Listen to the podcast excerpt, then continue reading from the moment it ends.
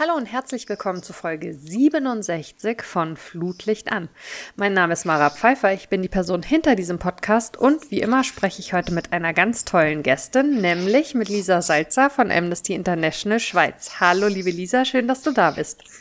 Hallo Mara, danke für die Einladung. Ja, ich äh, finde es äh, sehr toll, dass wir heute äh, unter anderem äh, mit äh, Blick auf die WM 2034 äh, sprechen wollen, aber auch noch ganz viele andere Themen dabei haben. Ähm, erstmal äh, vielleicht zu dir. Du bist bei Amnesty Schweiz Länderverantwortliche und beschäftigst dich seit 2016 auch mit dem Thema Sport und Menschenrechte. Hast da schon mehrere Kampagnen geleitet, zum Beispiel bei den Olympischen Spielen 2016 in Brasilien und den letzten beiden Fußball-Weltmeisterschaften Weltmeisterschaften in Russland und in Katar. Ähm, vielleicht zunächst mal die Frage, als du angefangen hast, bei Amnesty zu arbeiten, hast du damit gerechnet, je so viel mit Sport und auch mit Fußball zu tun zu haben in deiner Arbeit? Nein, definitiv nicht. Auf diese Idee, wenn mir das jemand gesagt hätte, ähm, dann hätte ich gesagt, nein, ich, ähm, ich und Passivsport sowieso nicht. Das ist nicht gerade mein Steckenpferd.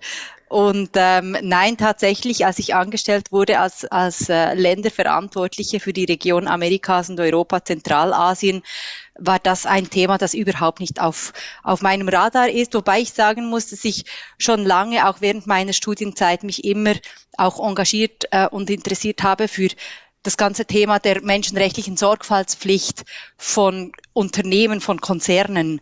Aber so wie die meisten anderen Menschen habe ich lange den Link zwischen den Unternehmen und den Sportverbänden die ja zumindest, wenn wir von der FIFA und vom IOK sprechen, tatsächliche Sportkonzerne sind.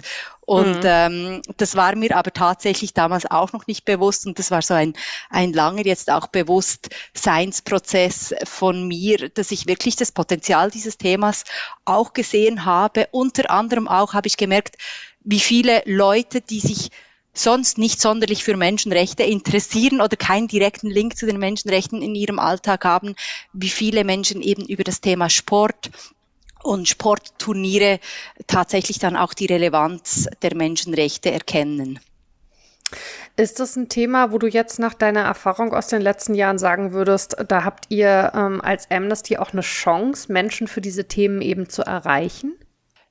Ja, ich denke, das zeigt die Erfahrung tatsächlich. Ich bin, um ehrlich zu sein, auch etwas überrascht, dass gerade in der Schweiz ähm, Amnesty wahrscheinlich eine ist auch der ersten Organisationen ist, die, die sich in diesem Bereich ein Stück weit auch ein, ein Fachwissen, eine Expertise aufgebaut hat oder aufbaut. Es gibt ja auch Organisationen, die sich sehr stark eben mit dem Thema ähm, wirtschaftliche Verantwortung von Unternehmen auseinandersetzen. Und auch dort waren eben Sportverbände jetzt lange kein Thema. Und auch bei Amnesty muss ich sagen, ist das Thema lange über den Länderbezug eigentlich ähm, mhm. auch, auch immer auf die Agenda gekommen. Also eben die, die Olympischen Spiele in, in Rio, dann die Fußball-WM in Russland und das wurde auch als Opportunity gesehen, ähm, quasi ein Schaufenster für die Menschenrechtslage dort.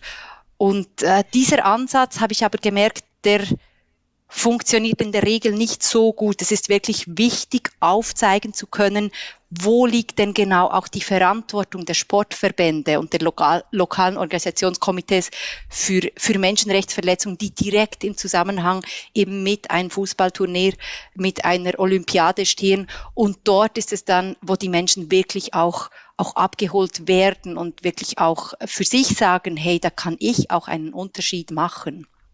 Mhm. Auf die besondere Verantwortung der Verbände zum einen und auch so ein bisschen auf die Frage, äh, inwieweit Verbände eben nicht auch längst äh, Wirtschaftsunternehmen sind, ähm, kommen wir später nochmal so ein bisschen zurück. Vielleicht äh, zum Anfang erstmal gefragt zu eurer konkreten Arbeit. Kannst du ein bisschen was dazu sagen, wie Amnesty auf so sportliche Großveranstaltungen schaut? Also ähm, wenn wir jetzt davon ausgehen, ein Turnier, ein großes Turnier ist vergeben worden, sei es jetzt eine Olympiade, eine Fußball-Weltmeisterschaft oder ähnliches, ähm, dann äh, schaut ihr wie auf das Land drauf. Wie beginnt da eure Arbeit? Nun, vielleicht muss ich zuerst auch sagen, dass wir da nicht ähm, ein, ein, ein einheitliches Vorgehen haben für alle mhm. Sportturniere. Mhm. Es ist ja auch so, dass es äh, extrem viele solche Turniere gibt und auch für uns es nicht immer ganz einfach ist, auch zu entscheiden, auf welche wollen wir uns konzentrieren und auf welche äh, und, und ja und, und, und für welche haben wir jetzt quasi die Ressourcen nicht, diese auch näher zu betrachten. Das ist ähm, mitunter auch immer wieder ein, ein, ein schwieriger Entscheid. Aber es ist, ich denke, es ist unterschiedlich. Jetzt im Fall von Katar war für uns völlig klar, nach, ähm, nachdem die, die Fußballweltmeisterschaft 2010 an Katar vergeben wurde und Amnesty hatte kurz zuvor auch äh, einen Bericht herausgegeben, um eben auch die Problematik des Kafala-Systems, das zu zu Ausbeutung von Arbeitsmigranten und Migrantinnen in Katar führt.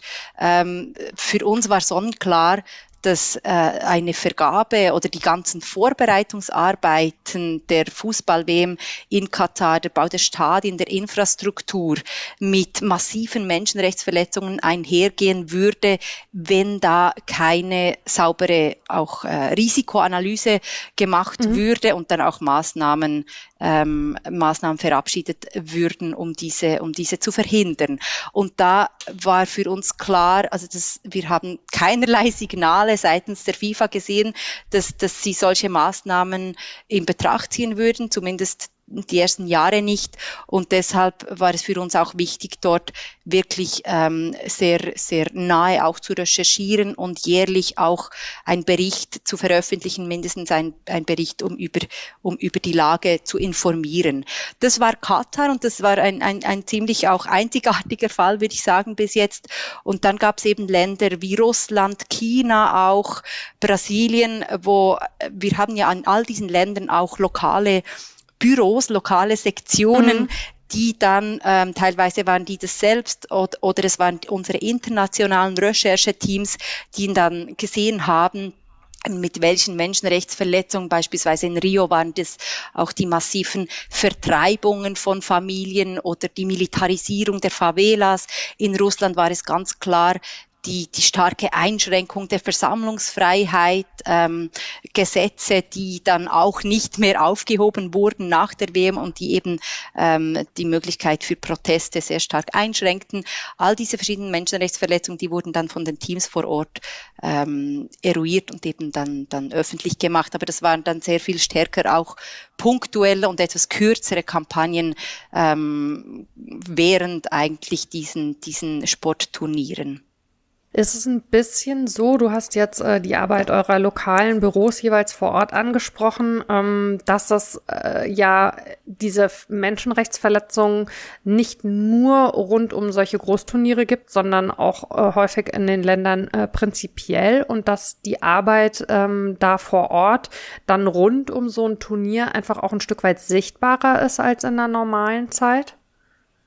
Ja, das ist tatsächlich so, denke ich ähm, gerade für Russland, äh, aber eben auch China, da erhielten wir plötzlich eine Aufmerksamkeit für, für Themen, die uns selbst als Menschenrechtsorganisation schon sehr lange beschäftigen, die wir auch immer wieder versuchen, auf die Agenda der internationalen Gemeinschaft oder auch, auch der Berichterstattung, der Mainstream-Berichterstattung zu bringen und was, was uns jeweils sehr schwer fällt. Und, und mit einem großen Sportturnier gibt es dann plötzlich dieses Zeitfenster, wo ähm, die Menschenrechte tatsächlich auch eine Aufmerksamkeit erhalten.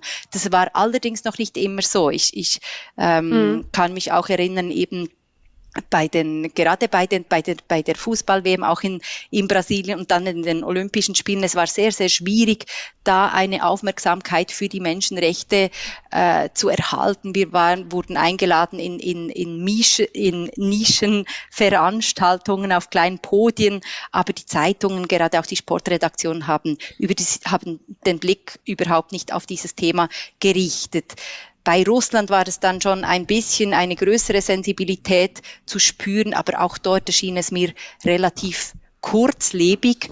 Und bei Katar, Katar habe ich wirklich als ein, ein Game Changer erlebt, weil die Menschenrechte schon sehr lange vorher ein Thema waren, weil wirklich zum ersten Mal auch, oder nicht zum ersten Mal, aber seit langer Zeit wieder mal auch die Fans gesagt haben, ähm, wir oder mit Boykott gedroht haben, teilweise mhm. den dann auch umgesetzt haben, und zwar wirklich mit der Begründung der Menschenrechtssituation. Und, ähm, und die Menschenrechte, die waren sogar noch nach Beginn der Spiele wirklich ein Thema. Und das habe ich so habe ich so wirklich zum ersten Mal jetzt erlebt, dass die Menschenrechte so ein zentrales Thema auch waren rund um diese Spiele.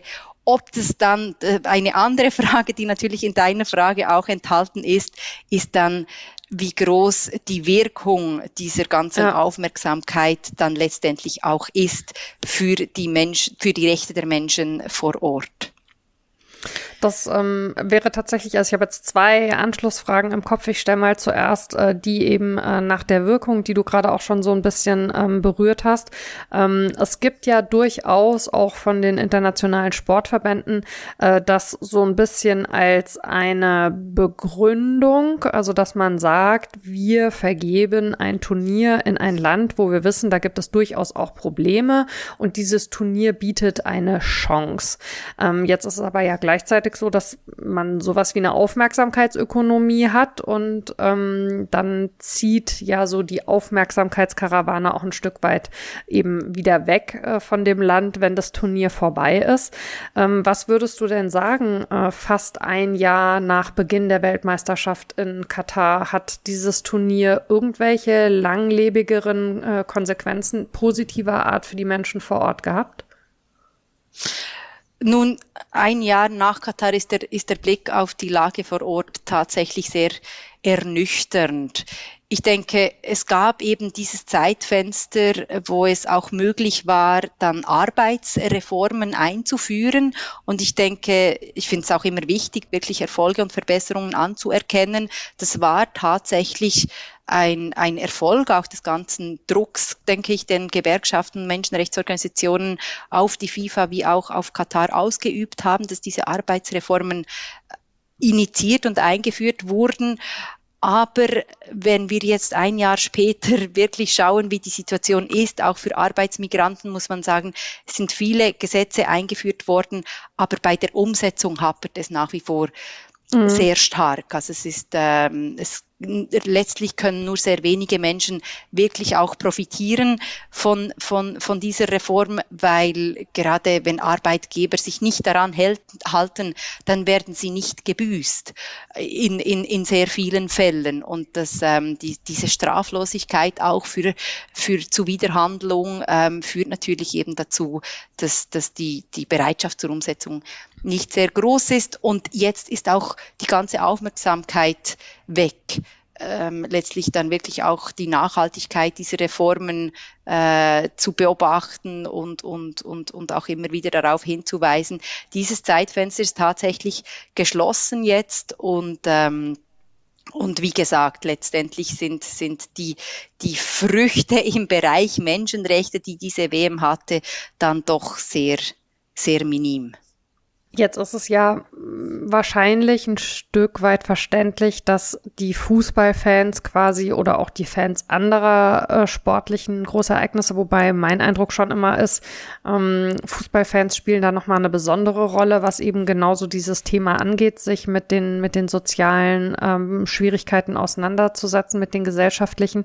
Also, dass deren Aufmerksamkeit dann auch so ein bisschen turniergebunden ist, ist vielleicht nachvollziehbar. Wie versucht ihr denn bei Amnesty eben auch über so eine Großveranstaltung hinaus die Aufmerksamkeit für bestimmte Regionen wachzuhalten? Ich sag mal, in breiteren Teilen von Bevölkerung. Gibt es da überhaupt eine Chance? Ja, also vielleicht zuerst auch noch zum ersten Teil der Frage. Ich denke, ich denke, dort hat bei den Fans schon auch ein Bewusstseinswandel stattgefunden.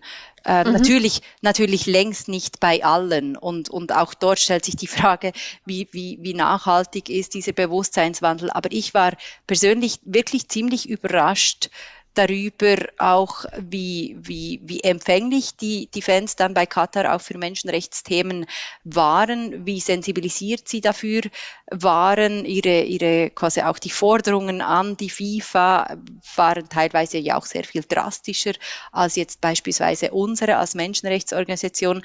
Also ich denke, da war ich, da war ich tatsächlich sehr positiv überrascht darüber. Ich war ein Stück weit auch naiv, denke ich, weil weil ich dann kurz nach der WM Katar gesagt habe, hey, das ist jetzt war wirklich ein Gamechanger und die FIFA wird es nicht wagen, kurz nachher ähm, jetzt äh, dann noch einmal ein menschenrechtliches Hochrisikoland auch ähm, sich für ein Hochrisikoland zu entscheiden bei der Austragung einer WM. Wir kommen später noch darauf zu, zu, ja. zu reden, dass ich, dass ich mit dieser Einschätzung ziemlich falsch lag.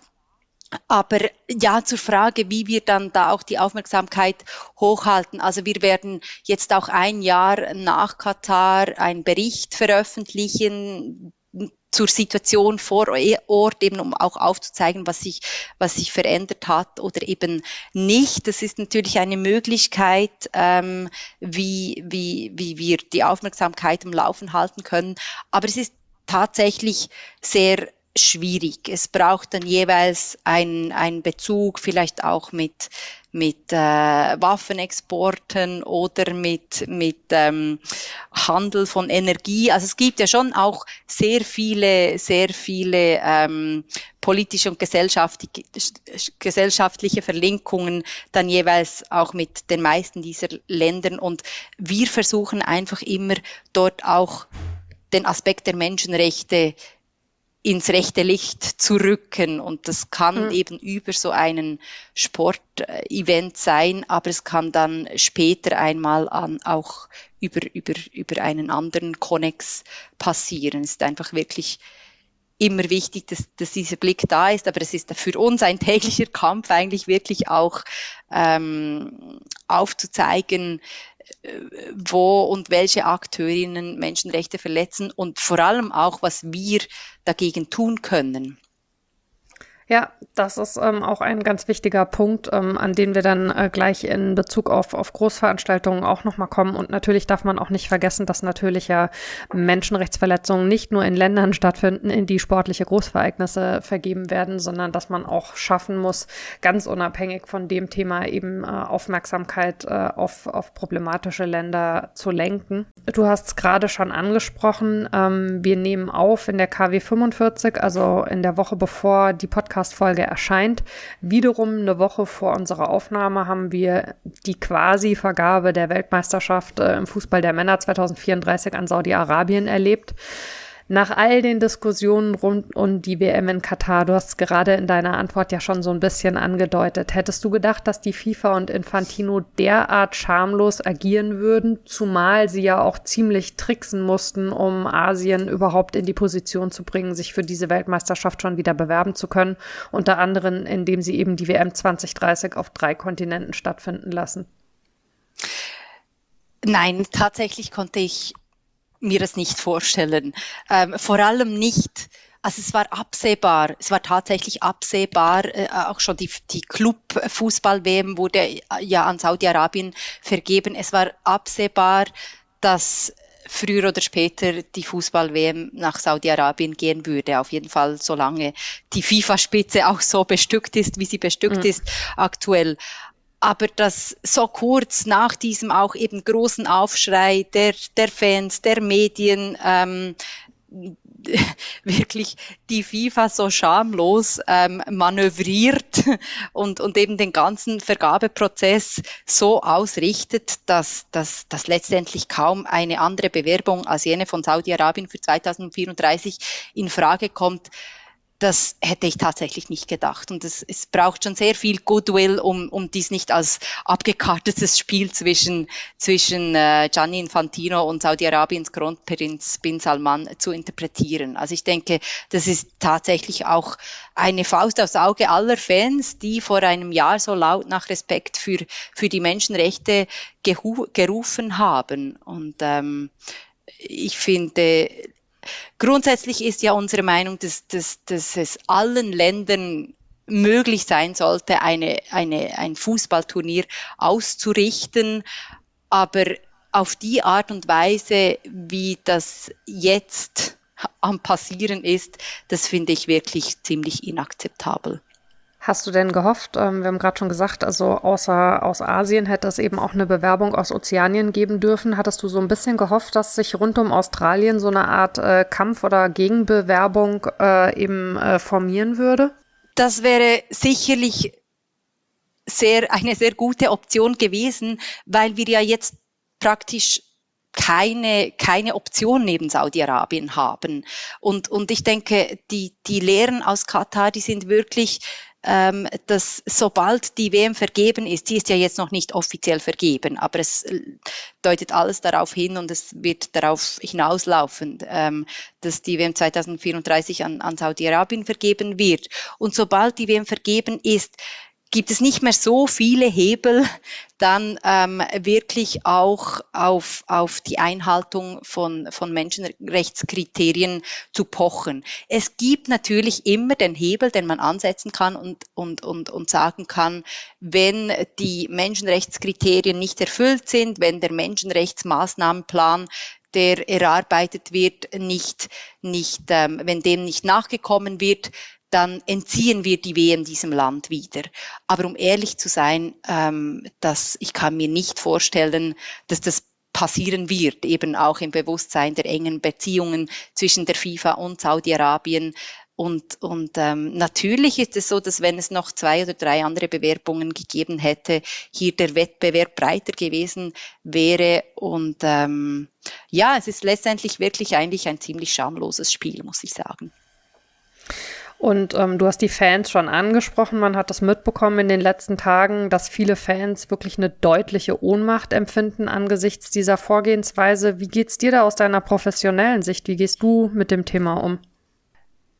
Nun, ja, ich, ich, ich schwanke immer zwischen Ohnmacht und Hoffnung. Es ist natürlich letztendlich ähm, mein Job und auch meine tiefe Überzeugung, ähm, dass, dass, dass tatsächlich meine Arbeit, unsere Arbeit, das Engagement für die Menschenrechte, das, das permanente den Finger auf die wunden Punkte halten und das permanente Anklopfen bei den Mächtigen, bei den Entscheidungsträgerinnen und sie darauf aufmerksam machen, ähm, äh, wo sie und wie sie äh, dem Respekt für die Menschenrechte besser nachkommen müssen, dass das tatsächlich früher oder später ähm, Erfolge zeitigt. Diese, diese Hoffnung habe ich nach wie vor und, und, und diese Hoffnung hege ich auch nach wie vor im Bereich der, der Sportverbände. Ähm, äh, und ja, letztendlich dieser, dieser, jetzt dieser ganze Vergabeprozess, ich musste mich sicherlich zuerst einmal wieder sammeln, auch um, um, um, um zu schauen, hey, ja, wie, wie gehen wir jetzt damit mit um, wie geht's da, da weiter mit dieser quasi Nicht-Auswahl. Ähm, aber letztlich ist ganz klar, es gibt, es gibt, es gibt immer Hebel. Wir brauchen auch die Menschen, wir brauchen die, die, die Fans, wir brauchen die Medien, die, ähm, wie auch bei Katar, sicherlich eben dem Thema Menschenrechte hier auch diese Aufmerksamkeit kite geben und äh, letztlich ist es aber wirklich auch wichtig, es ist ja nicht so, dass bei der FIFA nur die FIFA-Spitze etwas zu sagen hat, mhm. sondern es gibt diesen FIFA-Rat, dort ist ja beispielsweise auch Deutschland mit Bernd Neuendorf vertreten. Also ich denke, es gibt, es sind da durchaus auch die nationalen Fußballverbände in der Pflicht, die FIFA daran zu erinnern, welche menschenrechtliche Sorgfaltspflicht sie hat und, und diese natürlich nicht nur in Bezug auf Saudi-Arabien, aber, aber in Anbetracht dessen, dass dies ein hoch, menschenrechtliches Hochrisikoland ist, natürlich gerade bei Saudi-Arabien darauf zu pochen, dass, dass da quasi jeder Schritt auch ähm, der Maßnahmen sehr genau beobachtet wird. Und, und, und letztendlich würde ich es mir wirklich auch wünschen vom, vom, vom FIFA-Rat, dass, dass er ganz klar auch signalisieren würde, hey, wenn Saudi-Arabien diesen Menschenrechtskriterien nicht nachkommt, und das ist etwas, was für alle Bewerberländer gilt, dann ja. müssen wir Saudi-Arabien die WM wieder entziehen. Es gibt immer andere Optionen. Ja, wenn äh, nur nicht der Eindruck so intensiv wäre, dass äh, gerade da auch in Sachen FIFA-Rat es äh, sehr häufig vor allen Dingen um politisches äh, Geschacher geht. Also äh, Stichwort äh, natürlich auch, dass äh, Deutschland sich ja Hoffnung macht, mit Austragungsland der WM der Frauen 2027 zu sein. Und es macht doch immer den Eindruck, als würden sich äh, die Herren da dann zwei, dreimal überlegen, wo sie Kritik äußern und wo nicht. Ähm, jetzt hat es ja rund um die WM in Katar immer wieder wieder geheißen, berechtigterweise, man müsse aus den Fehlern, die eben rund um das Turnier passiert sind, lernen. Ähm, kannst du vielleicht mal schildern, was sind aus deiner Sicht vergleichbare Themen, wenn wir auf die zurückliegende WM in Katar und die, ich sag mal, drohende WM in Saudi-Arabien schauen? Und wo gibt's aber vielleicht auch Punkte, wo die Lage in Saudi-Arabien womöglich noch komplizierter ist, als sie in Katar sowieso schon war? Ja, ich denke, das ist ein sehr wichtiger Punkt, weil eine Lehre aus Katar ist wirklich, dass je früher die Menschenrechtsrisiken erkannt werden und eben auch ernst genommen werden von, der, von den Verantwortlichen, desto, desto ähm, effektiver sind letztendlich auch die Maßnahmen, die eingeleitet werden. Und, und desto mehr Wirkung zeigen sie auch. Ich denke, die Herausforderungen sind sind grosso modo vergleichbar, wenn auch vielleicht in, in, in, in der Gravität noch einmal, noch einmal sicherlich ähm, stärker oder intensiver in, in Saudi-Arabien. Also wir kennen auch in Saudi-Arabien natürlich das Problem der Ausbeutung von Arbeitsmigranten und Arbeitsmigrantinnen. Saudi-Arabien kennt das Kafala-System auch. Ähm, und und äh, also schon, schon jetzt gibt es dort immer wieder auch, auch große Skandale, gibt es, kommt es zu Missbrauch und in Saudi-Arabien, das bekannt, werden auch wieder viele Stadien und Infrastruktur gebaut werden müssen. Also das ist ein Thema, das zuvorderst auf dem Radar der, der FIFA auch sein muss.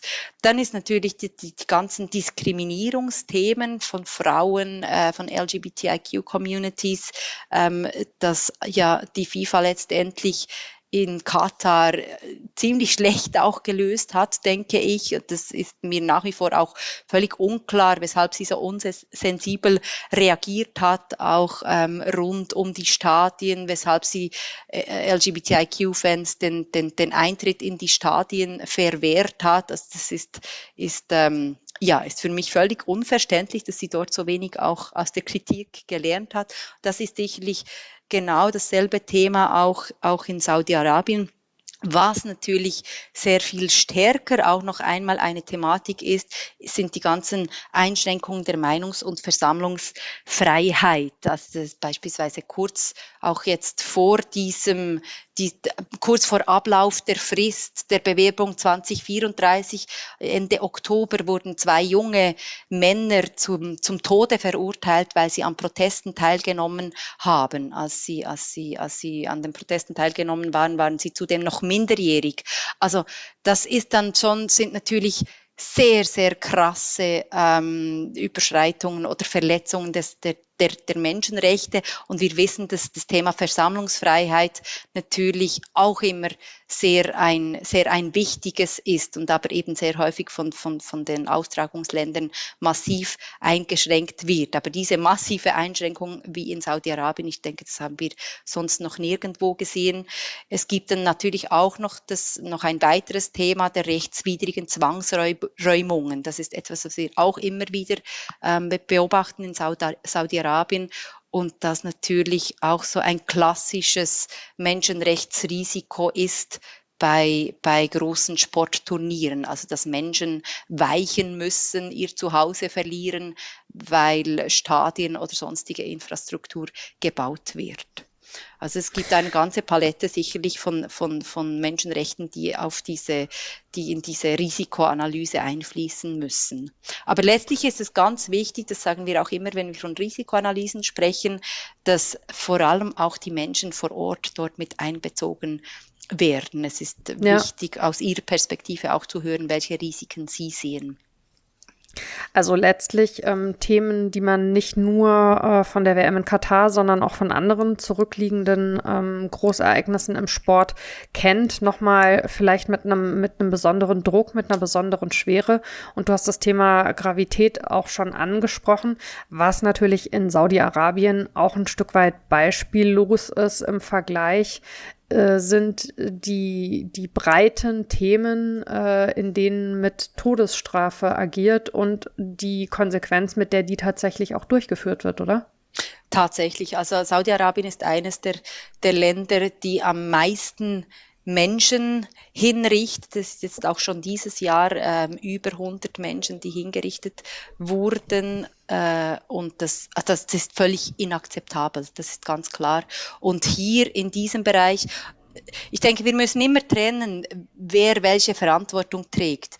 Die FIFA trägt nicht die Verantwortung, die Todesstrafe in Saudi-Arabien abzuschaffen, aber sie trägt die Verantwortung, Sportswashing zu verhindern in diesem Fall. Mhm. Und das Sport, Sportswashing würde bedeuten, dass, dass ähm, die FIFA wirklich Saudi-Arabien auch eine Plattform gibt, sich nur im, im quasi im schönsten Licht, im schönsten Gewand zu präsentieren und all diese Menschenrechtsthemen ähm, wirklich einfach unter den Teppich kehrt.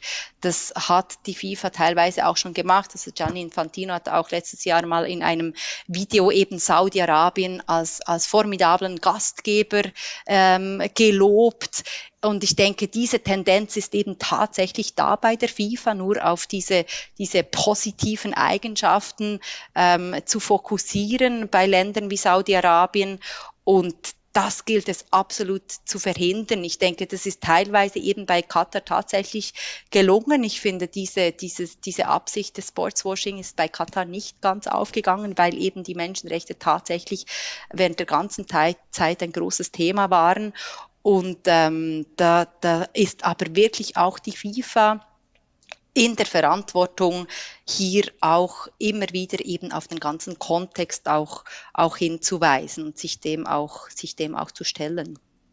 Und ähm, was ja Fakt ist, gemäß UNO-Richtlinien für Wirtschaft und Menschenrechte müssen kommerziell tätige Sportverbände sicherstellen, dass durch ihre Aktivitäten keine Menschenrechte verletzt werden. Ähm, zwei Fragen vielleicht dazu. Zum einen, wer zieht denn die Verbände zur Verantwortung? Und zum anderen, wie schafft man es, so ein bisschen eine, ich empfinde das als fast gängige Argumentation zu entlarven, dass es dann eben seitens der Verbände heißt, ja, diese Menschenrechtsverletzungen finden aber ja nicht wegen des Turniers statt, sondern sowieso. Ja, das sind sicherlich sehr wichtige Fragen. Gerade eben die Frage, wer zieht denn diese Verbände zu, zur Verantwortung? Und ich denke, das ist tatsächlich auch ein, ein, ein Schwachpunkt, was dann letztlich die Wirkung angeht. Es gibt Möglichkeiten. Es gibt beispielsweise einen sogenannten OECD-Kontaktpunkt. Da hat auch während der WM in, in Katar, also während den Vorbereitungsarbeiten, ähm, gab es eine Klage gegen die FIFA vor diesem OECD-Kontaktpunkt, weil wie die UNO gibt es auch OECD-Leitlinien, die grosso modo dasselbe besagen. Und es kommt dann nicht zu einer formellen Verurteilung, aber es gibt dann ähm, in dem Sinne auch ein Verfahren und, und, und letztlich gibt es wie äh, Empfehlungen natürlich an die an die, an den Eingeklagten, an die eingeklagte Instanz, in, in, in diesem Fall die FIFA. Also die FIFA musste dann beispielsweise ein, ein ILO-Büro in Katar einrichten. Sie bekam dann eine ganze Reihe von, von Auflagen am Ende des Verfahrens, ähm, denen sie nachkommen musste. Aber natürlich ist dann, es gibt dann keine Behörde, die das wirklich beobachtet und schaut, ob, ob, ob die FIFA dem allem nachkommt. Also das ist sicherlich ein wichtiger Punkt und deshalb ist es auch sehr wichtig, also gerade hier hat ja letztlich dann die Schweiz eine große Verantwortung, auch als, als Sitzstaat ähm, der meisten dieser internationalen Sportverbände. Und diese Verantwortung nimmt sie noch viel zu wenig auch wahr. Das ist auch mit ein Grund, weshalb jetzt viele Organisationen der Zivilgesellschaft ähm, erneut darauf pochen, ein, ein sogenanntes Konzernverantwortungsgesetz einzuführen, das dann eben auch griffige Maßnahmen ähm, also bis hin zu eben Rechenschaftspflicht etc. Ähm, einfordern würde von Unternehmen ab einer bestimmten Größe und darunter fallen ganz klar eben FIFA und IOK auch. IOK auch. Also das ist ein, ein, ein Gesetz vergleichbar mit, mit dem Due Diligence Gesetz, das jetzt auch in der, in der EU in der Verabschiedung ist. Also ich denke, das ist ganz, ganz wichtig, dass der Sitzstaat dieser Sportverbände griffige, griffige Maßnahmen einleitet, um diese wirklich auch eben zur Verantwortung zu ziehen. Mhm. Und die zweite Frage. Genau. Kannst du die bitte noch einmal wiederholen? Äh, kein Problem. Es ist auch immer ein bisschen gemein, Doppelfragen zu stellen, weil die Antworten ja sowieso äh, sehr ausführlich äh, ausfallen müssen bei diesen Themen. Ähm, mein Eindruck ist immer so ein bisschen, dass die Verbände äh, so eine laxe Argumentation entwickeln, so nach dem Motto, ja, schon Menschenrechtsverletzungen, aber die finden ja nicht statt wegen der Turniere, hm, sondern ja. sowieso deswegen sind wir da nicht verantwortlich.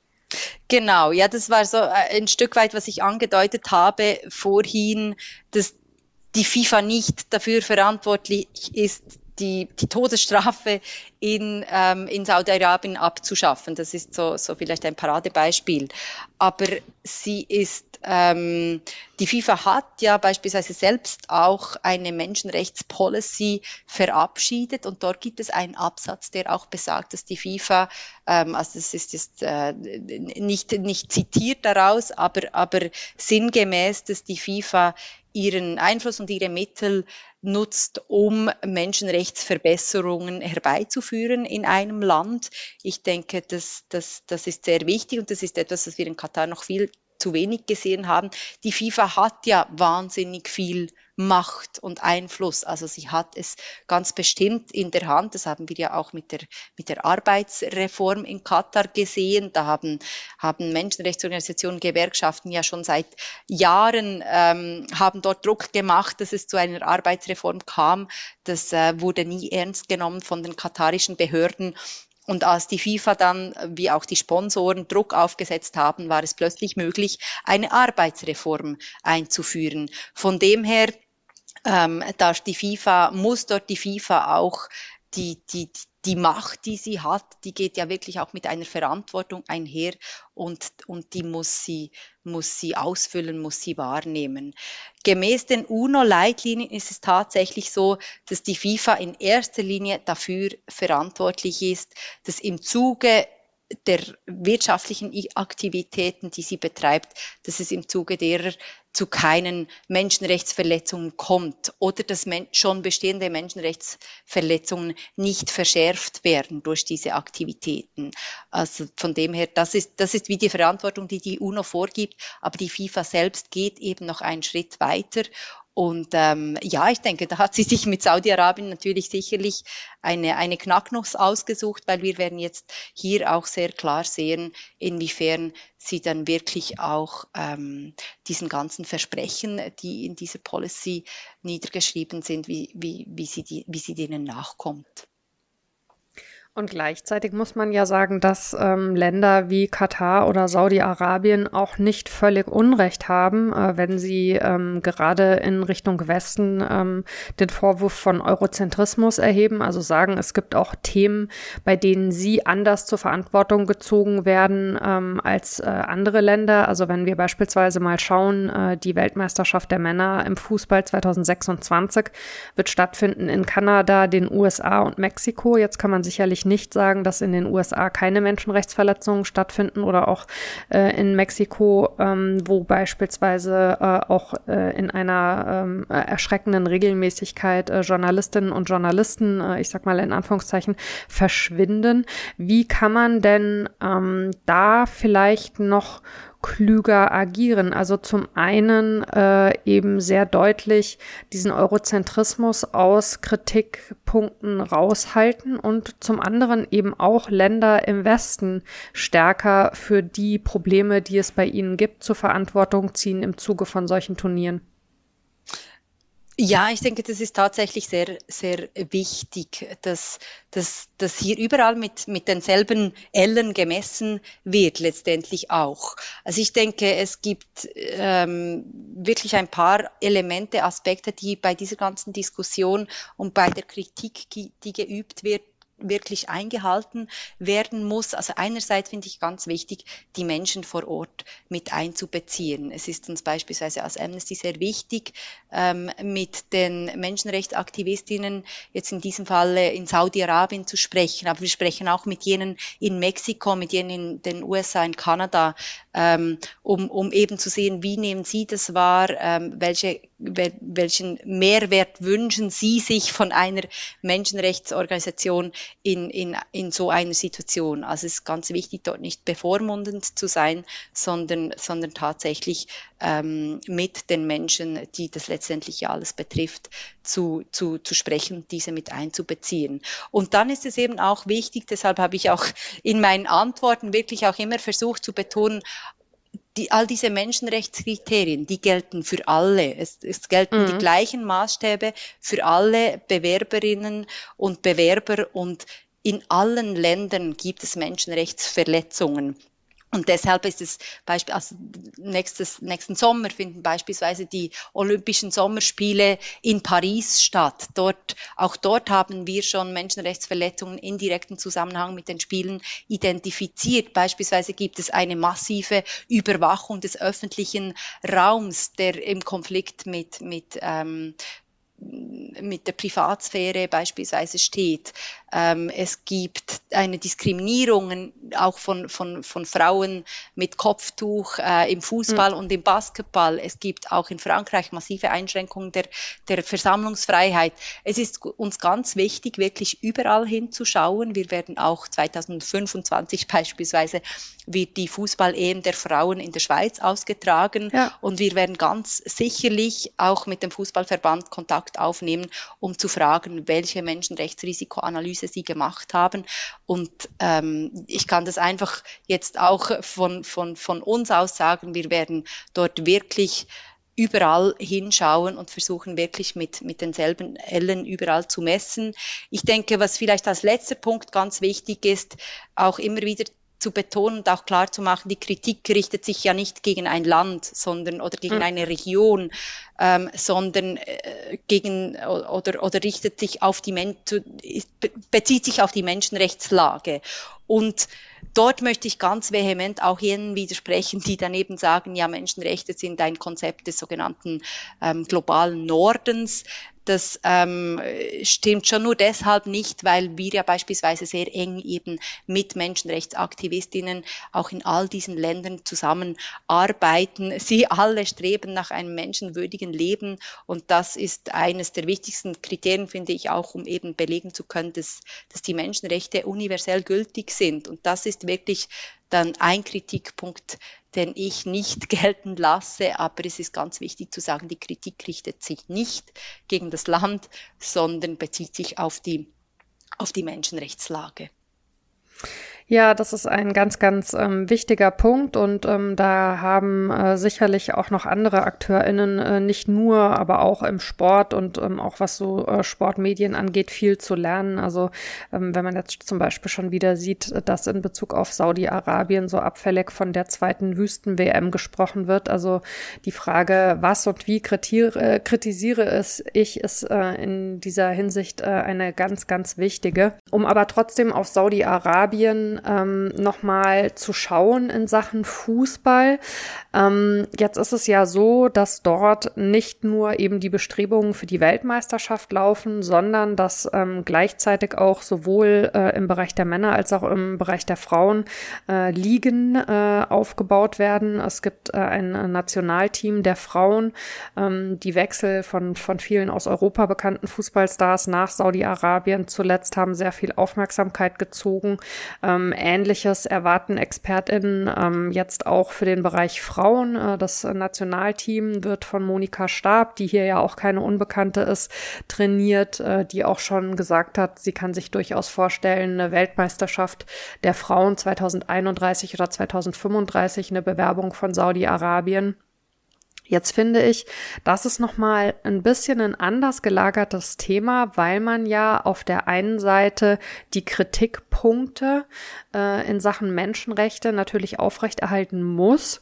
Auf der anderen Seite es ja aber auch darum geht bei den Frauen, dass man denen weitergehende Rechte ermöglichen möchte, als sie bisher haben. Wie löst man diesen, diesen inneren Konflikt bei dem Thema? Hast du da eine Idee?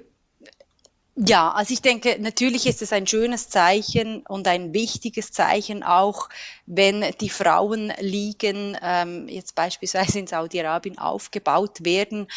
Aber um ehrlich zu sein, finde ich, dass, dass solange Frauen auch so stark diskriminiert werden vor dem Gesetz, aber auch in der Praxis, ähm, ist es, kommt es äh, ist es im Prinzip Sportswashing in Reinform. Mhm. Also zumindest, wenn dann irgendwie noch der Anspruch oder, oder, oder die Idee aufkommt, eine, eine Frauenfußball-WM in einem Land durchzuführen, wo die ganz große Mehrheit der Frauen diskriminiert wird. Also ich äh, erinnere daran, dass erst letztes Jahr ein neues Personenstandsgesetz auch verabschiedet wurde, dass, ähm, dass, dass unter anderem die männliche Vormundschaft noch einmal sehr viel stärker auch zementiert. Frauen benötigen die Erlaubnis eines männlichen Vormunds, um zu heiraten. Sie sind verpflichtet, ihrem Ehemann zu gehorchen und es werden auch immer wieder Frauenrechtsaktivistinnen festgenommen, weil sie, weil sie über Frauenrechte twittern oder sich auf andere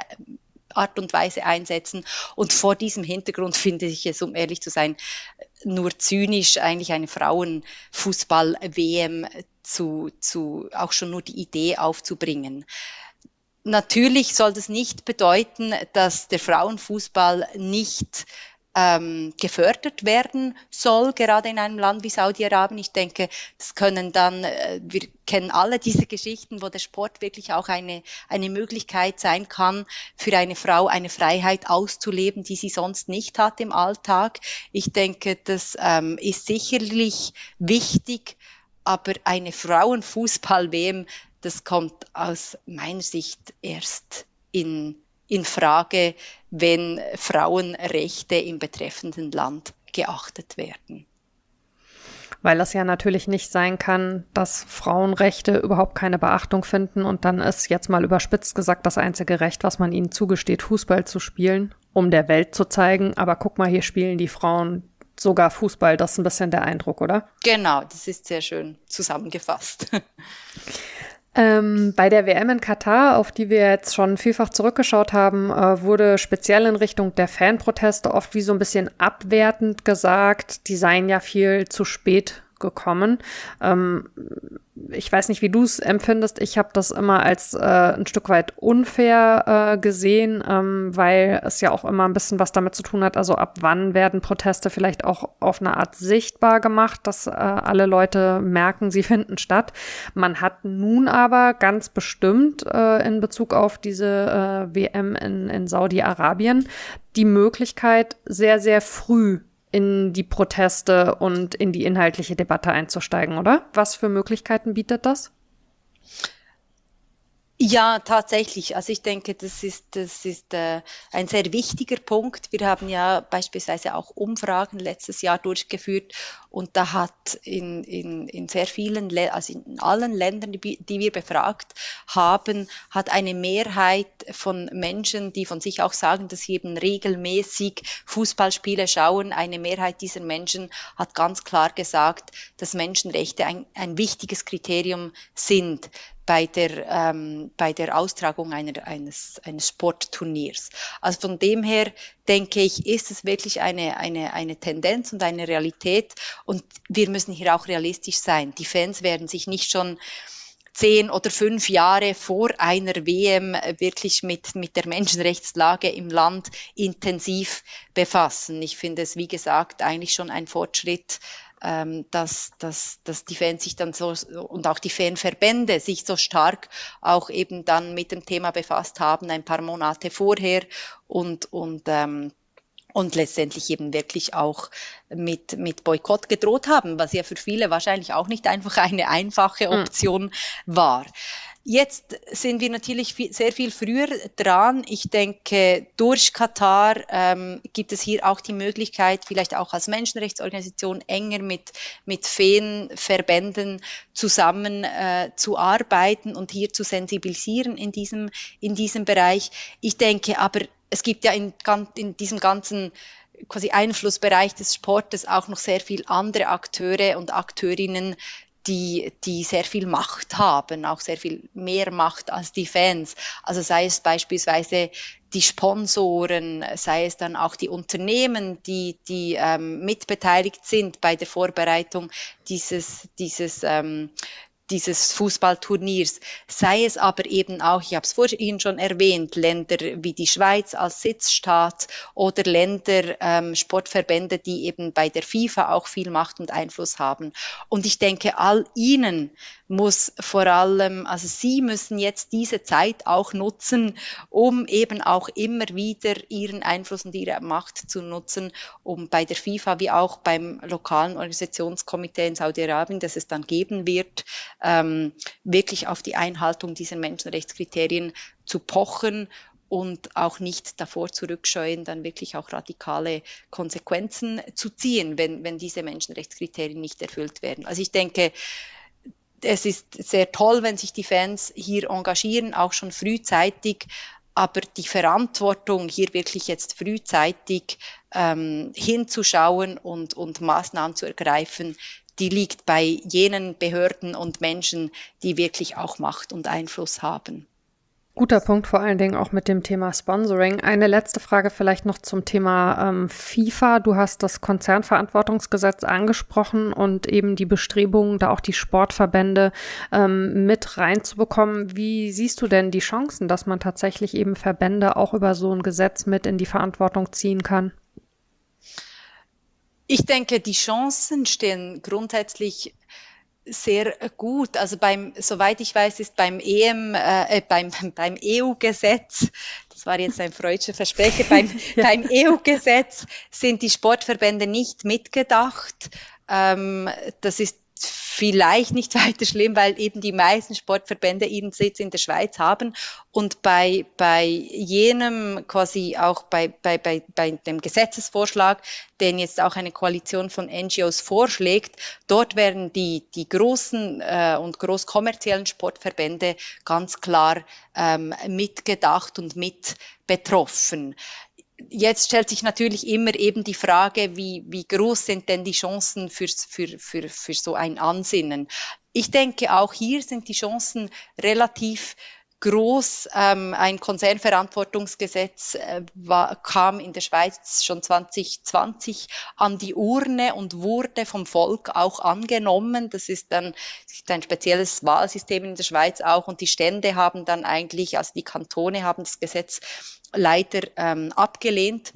Das Volk, das Volk hat, das, hat das Gesetz in dem Sinne eigentlich angenommen. Von dem her wissen wir, dass es ein populäres Anliegen ist. Und damals hat die Regierung auch gesagt, also hat sich gegen das Konzernverantwortungsgesetz gestellt, indem sie gesagt hat, ähm, die Schweiz muss hier keine Vorreiterin sein. Wir wollen die gleiche Gesetzeslage wie die, wie die umliegenden Ländern. Und dieser, da, hier hat sich der Kontext natürlich jetzt eben stark geändert mit, mit diesem EU-Due äh. Und wenn die Schweizer Regierung hier wirklich auch ähm, jetzt dem, was sie damals gesagt hat, als Argument nachkommen will, dann müsste sie jetzt eigentlich mit der EU gleichziehen und eben äh, die Konzernverantwortung einführen und das würde ganz klar auch die Sportverbände mit Sitz in der Schweiz dann in die Verantwortung nehmen. Das äh, heißt, es sind wirklich äh, spannende und bleiben spannende Zeiten äh, im Fußball, nicht nur ähm, aufgrund äh, dieser möglichen WM 2034 in Saudi-Arabien, sondern generell mit Blick auf Menschenrechte, auf Verantwortung des Sportes. Liebe Lisa, äh, vielen, vielen herzlichen Dank, äh, dass du dir die Zeit genommen hast, äh, so toll, ausführlich und klar ähm, diese Verantwortung und die Probleme anzusprechen und zu erklären. Das äh, hat sehr große Freude gemacht und äh, trotz der äh, Schwere der Themen und war sehr bereichernd. Danke dir. Vielen Dank dir, Mara, für die Gelegenheit. Ja, und ähm, euch, liebe HörerInnen, äh, danke ich auch für die äh, wie immer liebevoll zugewandte Begleitung dieses Podcastes. Äh, ihr erreicht mich, äh, das wisst ihr, glaube ich, alle in den sozialen Medien äh, überall als Wortpiratin. Meine Mailadresse ist wortpiratin.marapfeifer.de. Ihr könnt mir gerne schreiben, äh, wenn ihr Wünsche, Anregungen, auch Kritik äh, zum Podcast habt oder wenn es jemanden gibt, wo ihr sagt, Mensch, wieso hast du mit dieser tollen Person im Sport noch nicht gesprochen? Ich freue mich immer sehr über den Austausch. Äh, wenn ihr dem Podcast ein bisschen helfen wollt, dann hinterlasst gerne Sterne und Bewertungen auf der Podcast-Plattform eures Vertrauens. Und ansonsten bleibt mir nur zu sagen, passt auf euch und aufeinander auf. Wir hören uns in zwei Wochen wieder. Ciao!